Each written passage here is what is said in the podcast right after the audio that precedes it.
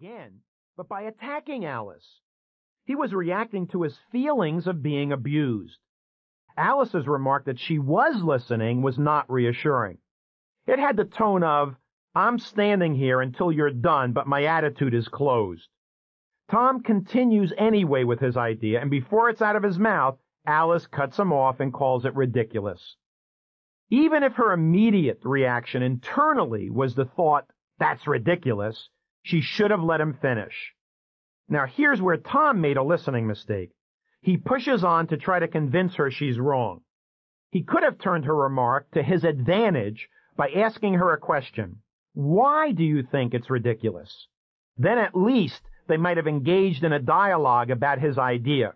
But instead it became a standoff, with each one talking over the other. What happened in the space of that less than one minute conversation? Whatever relationship Alice and Tom had prior to it has deteriorated. Tom is undoubtedly angry at how Alice treated him, and Alice feels Tom wasted her time.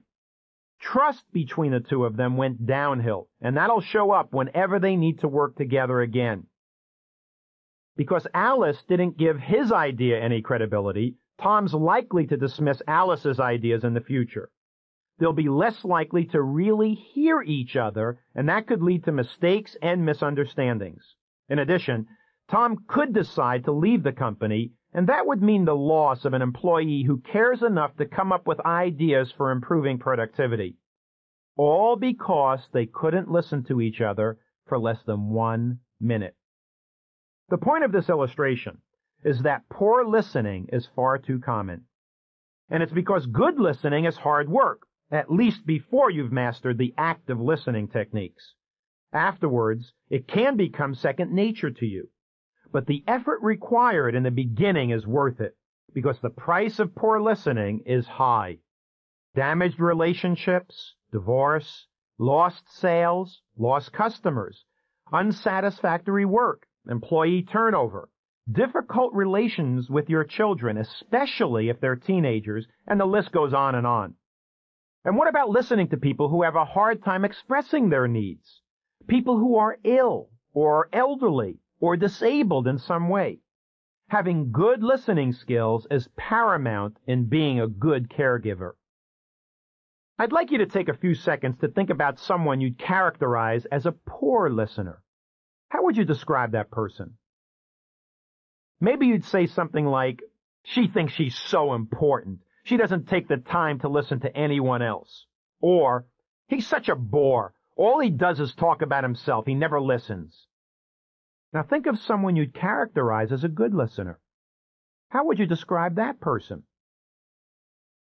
You might say, I know I really can talk to him. I, I know he understands what I'm feeling. Or, she's really patient with me when I'm trying to express my thoughts. That's why I trust her. Now imagine that both of the people you just thought of, the poor listener and the good listener, are up for the same job promotion. If they have the same basic job qualifications, which one's likely to get the promotion? What about two salespeople selling the exact same product? One salesperson listens carefully and responds to the customer. The other salesperson has a standard spiel and doesn't address the customer's needs and concerns. Which one is more likely to get the sale? I hope you're convinced that devoting some time to this program is really worth it. But I'll bet as you've listened to what I've said so far, very carefully I hope, it just sounds like common sense. If we know it makes a big difference, why don't we listen better? I've already given you one reason. It's hard work. It takes concentration, patience, open-mindedness, and the ability to interpret other people's ideas and recap them. It means paying attention to the nonverbal aspects of the message, that is, the voice tone and the body language. And it means being able to think logically, to separate the main points from the details, even when the speaker isn't so logical himself. I think another reason we often don't listen as well as we can is because we're tired of listening in general. Words come at us from so many different directions every day, and much of this onslaught is an attempt to manipulate us into feeling a certain way, buying a certain item, or going to a certain movie.